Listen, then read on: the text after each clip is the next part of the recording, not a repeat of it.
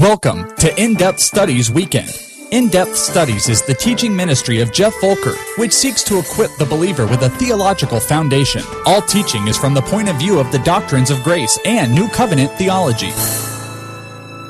Welcome again to another edition of In Depth Studies Weekend. I'm your host, Paul Honeycutt, elder at New Covenant Bible Fellowship, Tempe, Arizona. Joined as always with Jeff Volker, uh, director of, in, in-depth studies and also an elder at New Covenant Bible Fellowship. And Jeff, the last week we were exploring Second Corinthians chapter 3, talking about the glory of the new covenant. And, and, and I brought up after we uh, recorded the show last week that in this passage from verses 7 through about, uh, what is it, 18, Paul repeatedly uses the term glory, glorious, etc. Help me out with that. Explain that a little more. What what what is the significance of that term, and where is he going with that? Yeah, we're talking about uh, the Lord's historical plan of salvation, and that every part of it glorified Him. And particularly here in 2 Corinthians 3, we're comparing, contrasting the Old Covenant with the New Covenant, which is picture versus fulfillment. And in the Old Covenant, he's going to illustrate through a physical people in a physical land, Israel and Palestine, what Jesus was going to accomplish on the cross, which is the new covenant, a real people who actually have their sins forgiven and have transformed lives, and, they, and they're going to be taken into a land that doesn't end, new heavens and new earth. Okay, so that's the picture fulfillment thing. But every aspect of it glorifies him. And so Israel, that 1500 year historical illustration, was absolutely essential in God's plan for, you know, per, the preparing the way for the coming of the Messiah. And so even though it wasn't his plan to save many Israelites, only a remnant during that period of time, yet that what happened was absolutely essential to happen in his plan of salvation. So both aspects glorified him. It's just when we read the old covenant history of Israel, it just mm-hmm. doesn't look very positive. We just see unbelief after unbelief, rebellion after rebellion.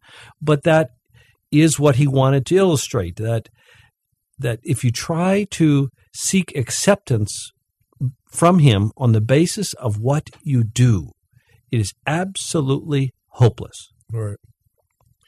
Um, yeah, I agree with that. In fact, I, I remember as a young believer as I read Exodus for the first time, really studied it, I was struck by how could these Israelites be so blind, so stupid, so stiff necked? How could they not uh, want to obey and serve this God who had brought them out and, and was before them with a pillar of light and all that?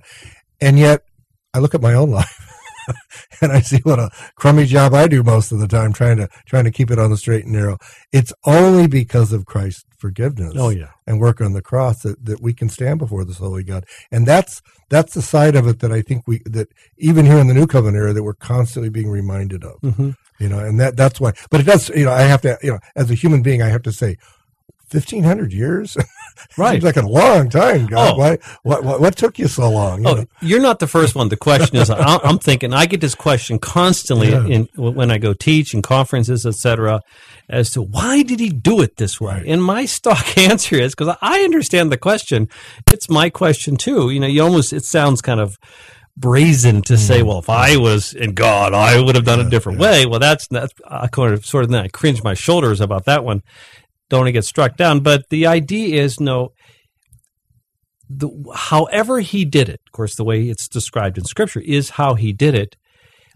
Since he is an all wise, sovereign God, that the way he did it by necessity is the way it had to be in order to accomplish his plan.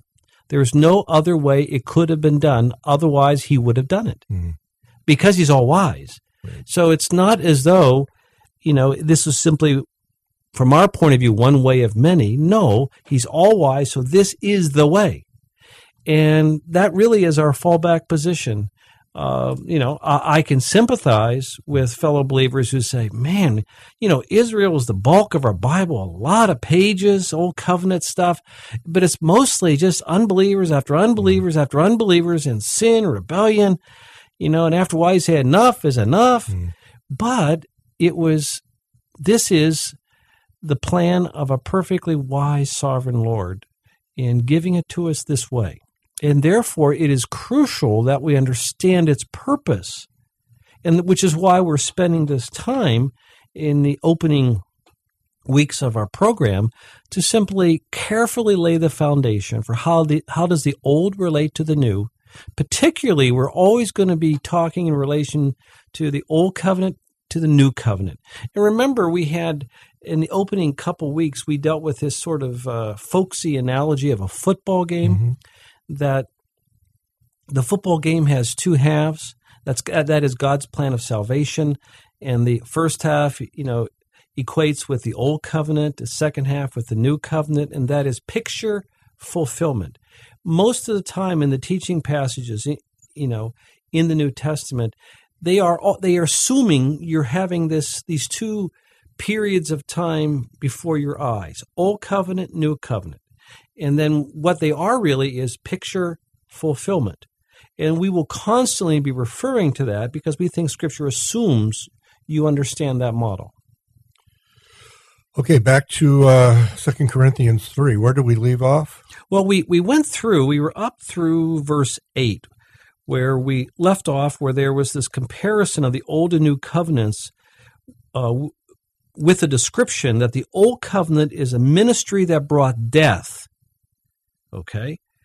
And then, okay, and then uh, let's pick it up with verse 9 it once again continues this comparison. If the ministry that condemns men is glorious, how much more glorious is the ministry that brings righteousness? Once again, the Old Covenant is a ministry that condemns because it demands perfect obedience. And of course, just to re- a quick review, go to Deuteronomy 28, just read a, a verse or two. Deuteronomy 28 that we uh, addressed last week, it, it is, or two weeks ago actually, it is that uh, the Lord's command to Israel through Moses that when they cross the Jordan, of course, now they'll be under Joshua's leadership. There's going to be there's two mountains, Mount Ebal, Mount Gerizim. They are to divide up like an antiphonal choir and recite back and forth the blessings and curses of the covenant.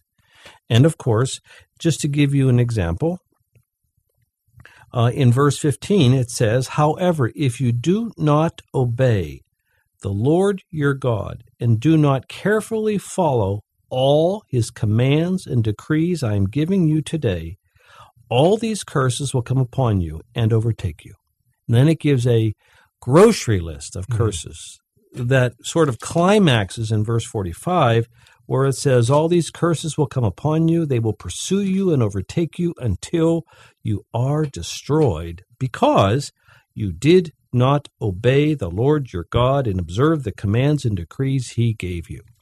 So, this is what the Apostle Paul assumes you have in mind as he says in verse 9 that the old covenant is a ministry that condemns men. It is not a gracious covenant a covenant of grace. It is a covenant of works, a legal covenant that demands absolute perfection. And so the comparison then is the new covenant, which is a ministry that brings righteousness. Now is referring to the new covenant, the death of Jesus on the cross. And of course, this ministry brings righteous, righteousness because Jesus actually goes to the cross and he dies and he pays for the sin of everyone who's going to believe. He pays for their sins, past, present, and future, so he satisfies the wrath of the Father, and he purchases a transformed life for all those for whom he died. And so the comparison from lesser to greater, the old covenant to the new covenant, condemnation to righteousness. And then it picks up in verse 10 for what was glorious, that's the old covenant, because it had a real purpose in God's plan of salvation and it glorified God it's sort of like uh, this idea, and people, it's not pleasant to think about, but biblically true, that our God is equally glorified by hell as he is by heaven. Mm. Because his justice is being satisfied, his holiness is being upheld by his eternal punishment of those in hell, as he is by salvation by grace for those who are with him in heaven. For he says in verse 10 For what was glorious has no glory now in comparison with the surpassing glory. Because now the old covenant was just an unbelieving picture of what Jesus is going to do. Now, with the new covenant, we have the real thing. That this is a glory that lasts forever. It's wonderful. This is real salvation, which is why Paul's referring to the changed lives of the Corinthian believers. They're the ones who are experiencing this. And then verse 11 says, And if what was fading away came with glory, how much greater is the glory of that which lasts? Because the old covenant, it was just a picture. So, uh, when, you know, it, there was no eternal life at all because it wasn't salvation. But now with the new covenant, of course, what Jesus purchased on the cross, we have eternal life and we'll be with him forever. There are two words that you mentioned. I don't know if we want to go there now, but I'll, I'll just bring them up because they're on my mind. You mentioned that the old covenant was a covenant of works, not a gracious covenant. And that brings to mind the covenant theology view of covenant of works, covenant of grace. How would they view something like this? And the second point is you mentioned where it says the ministry that brings righteousness. It has been our experience, I know, a number of times, that when a lot of people say the word righteousness, they equate that with Christ's perfect law keeping, mm. his life, not his death. Now, I don't know if we want to go in either of those directions right now, but but you mentioned those terms, and right away my, my, my mind went to those two uh, aspects or, or two theological views. Well, okay, let's just address them briefly because okay. you're right. We will come back and spend quite a bit of time on them in great detail. But the uh, first one again, the gracious covenant, okay. works covenant, yeah. that idea. Every, uh, to the listeners, my um, my formal theological training, where I went to seminary, was Covenant Theological Seminary in St. Louis, Missouri, which is the official seminary of the Presbyterian Church in America, the PCA. And it was a very fine school, and I re- really was uh, very appreciative for the biblical grounding that they gave me, but they came from the point of view of covenant theology. And of course, there the stock answer or explanation of the old covenant in covenant theology is that it is a, a another administration of the one covenant of grace. It was a gracious covenant. And we would say that even though we recognize that our brothers who embrace covenant theology. They're wonderful brothers, but we think they're in biblical error at this point. That no, the old covenant is not gracious because the demand is is for perfect obedience. The demand is not that you believe and then a changed life and then a desire to obey. You know, a changed life is the evidence that Jesus died for your sins. That's not the emphasis. The emphasis is you have to obey perfectly. I've heard them the phrase law gospel law gospel, and and I've always taken it to mean when I hear that from covenant uh, theologians and covenant, covenant guys is that the law drives you to the cross. The law points you to the cross because it it it it shows you your need of a savior. And I would agree, yes, by understanding I cannot keep the law, I do realize I'm I'm in a bad place. I need a savior. I need mercy. That part I get, but I don't see how you can say that covenant is a covenant of grace. Yeah, and, and uh, there is uh, there is sort of a a shifting in aspects of the covenant theology camp on how to explain this, and sometimes you'll hear them explain it in these terms that it is a uh, gracious covenant with legal implications, mm-hmm. which uh, I don't think that's a very consistent way of thinking, but uh, but at least it shows they are at least uh, aware mm-hmm. of the, sort of all the language in the old covenant. It is do this or you you die. Right. So, but we but we will come back to this probably. Uh, we'll interact with covenant theology as well as dispensationalism uh, all the way through our study here, and we mm-hmm. particularly will interact with covenant theology when we, when we as we address law and we interact with dispensationalism as we deal with Israel, the people of God. So let's go back now and pick this up a little bit. Uh, verse 12 shifts in, in 2 Corinthians 3. It, it takes us back to Mount Sinai again, only to a description of an account that we're not given much detail back in Exodus, but we're given more detail here. So let's read this and then refer to that. Paul says, Therefore, since we have such a hope, meaning this salvation, we are very bold. We are not like Moses, who would put a veil over his face to keep the Israelites from gazing at it while the radiance was fading away. But their minds were made dull. For to this day the same veil remains when the Old Covenant is read. It has not been removed, because only in Christ is it taken away. Even to this day, when Moses is read, a veil covers their heart. But whenever anyone turns to the Lord, the veil is taken away. Now, let, us uh, kind of go back to that. Remember on Mount Sinai, when Moses came down from the mountain after he talked with God, his face literally glowed. And the Israelites, at least back in Exodus simply they require request that he cover his face, which he did, put a veil over it, and then it seems over a period of time the glowing would go away. He would then remove the veil. That's all we're told. We're not told significance of it or whatever. But now we find that Paul says what was actually going on. They the Israelites were were demanding cover your face because this veil that Moses put on his face is a symbolic rec- uh, representation of their unbelief. Ah, so he moves from this literal veil that Moses put on his face when he came down from Mount Sinai. Then it talks about this veil covers their hearts. So now he's moving from the literal veil on Moses to the actual veil covering their heart, and he's just talking about unbelief. And he's saying, okay, Israel is unbelieving. That's what the old covenant produces an unbelieving people. That's what Israel was. And so when you become a believer, this veil of unbelief is removed. So we then, as an unbeliever, as a believer, we are described as having unveiled hearts. So you're still dealing with this comparison of the old covenant with the new covenant. The old covenant's works, new covenant's grace. The old covenant produces unbelievers, the new covenant, new believers, real believers. So then when verse 16 it says, For whenever anyone turns to the Lord, as we said, the veil is taken away. Now, the Lord is the Spirit, and where the Spirit of the Lord is, there is freedom. And of course, we know that's true because when you become a believer, we, we, we can discuss this in greater detail down the road, that when you become a believer, you are no longer a slave to sin. You, you are given this new motivation by the Holy Spirit. You are this incurable God lover. This, you are driven by the Spirit of God to live for Christ. So you, you are a God lover uh, who struggles with sin, but you're a God lover who struggles with sin. So there is freedom. You're no longer a slave to sin. That's the idea.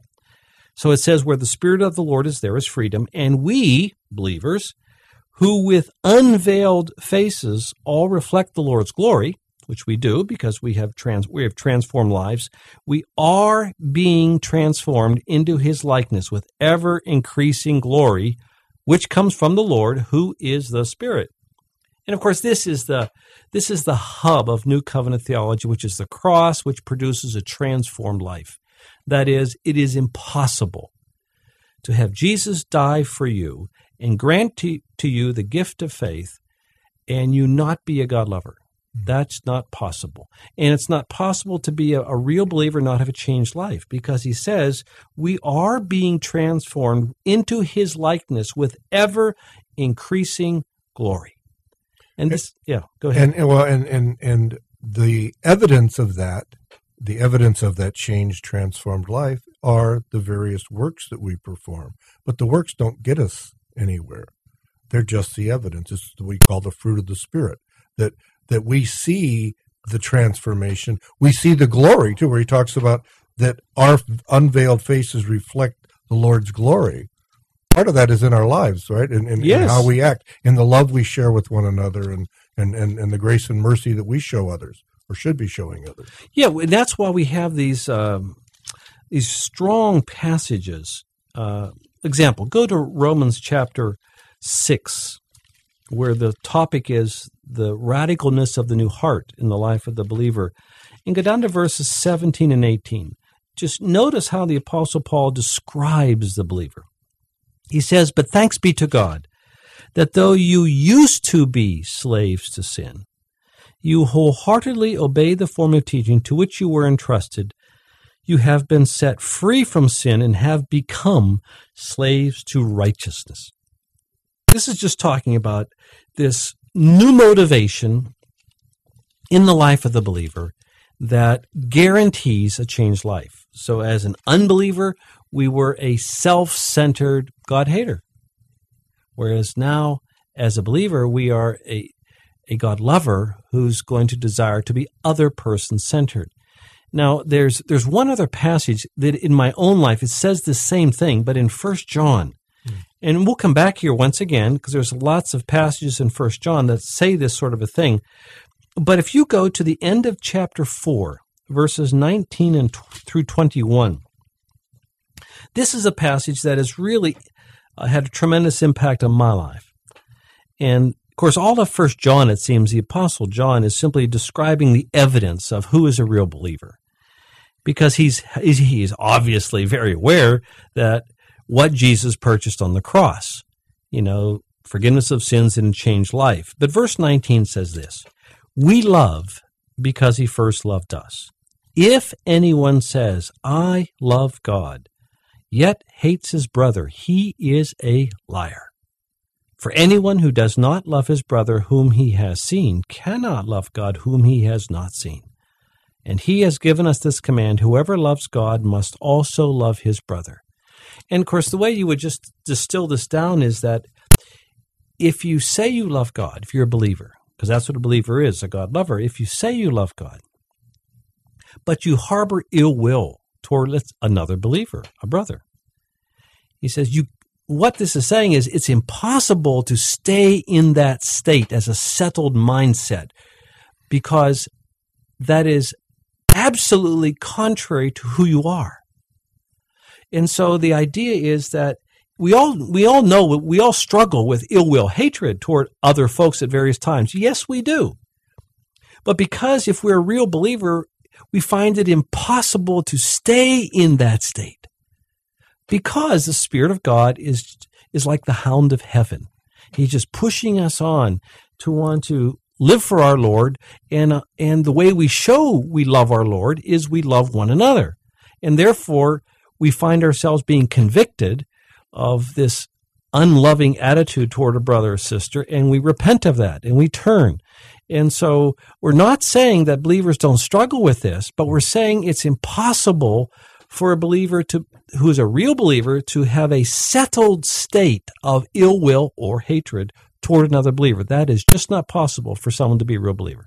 Yeah, and and and what you just said, being convicted. When you read as a believer, you read those verses, you are convicted. I find myself just sitting here saying, okay, who doing a quick inventory? Who are the brothers that I maybe am harboring a little ill will towards mm-hmm. at the moment? And and I'm convicted of that because I know I shouldn't do that, and that's wrong of me.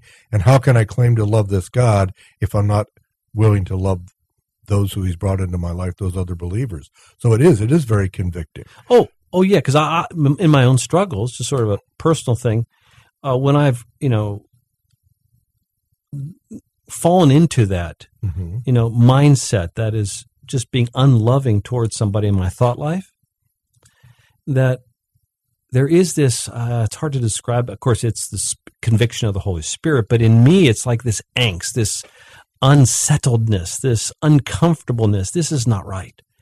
And, and, and it's just my life. I just can't live at peace with this mindset because I know it's wrong.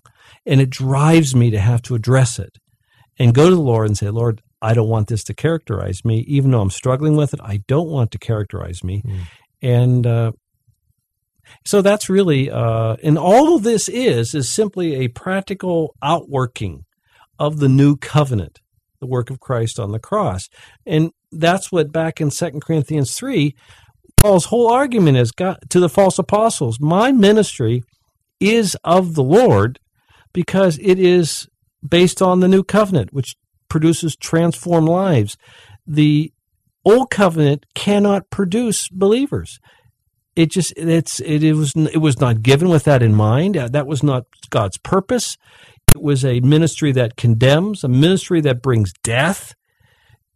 God was glorified by it, but his purpose and what he wanted to accomplish from Israel under the old covenant was not a real people of God, only a temporary, unbelieving, picture of the people of God. Right. And in the context of, of this uh, chapter 3 of Second Corinthians, that's Paul's resume. That's it. Here they are. Look, here are the believers that have come come to faith in God through Paul's ministry. That's the evidence. Oh yeah, which is beautiful. It's a, it's a wonderful. Yeah, and it's it's really just highlights that uh, to be a real believer is a radical thing. There is this transformation taking place by the Spirit of God in your life that it is impossible for you to miss because that's what Jesus pur- purchased for you on the cross, which is the new covenant. Great stuff. We'll talk to you again next week.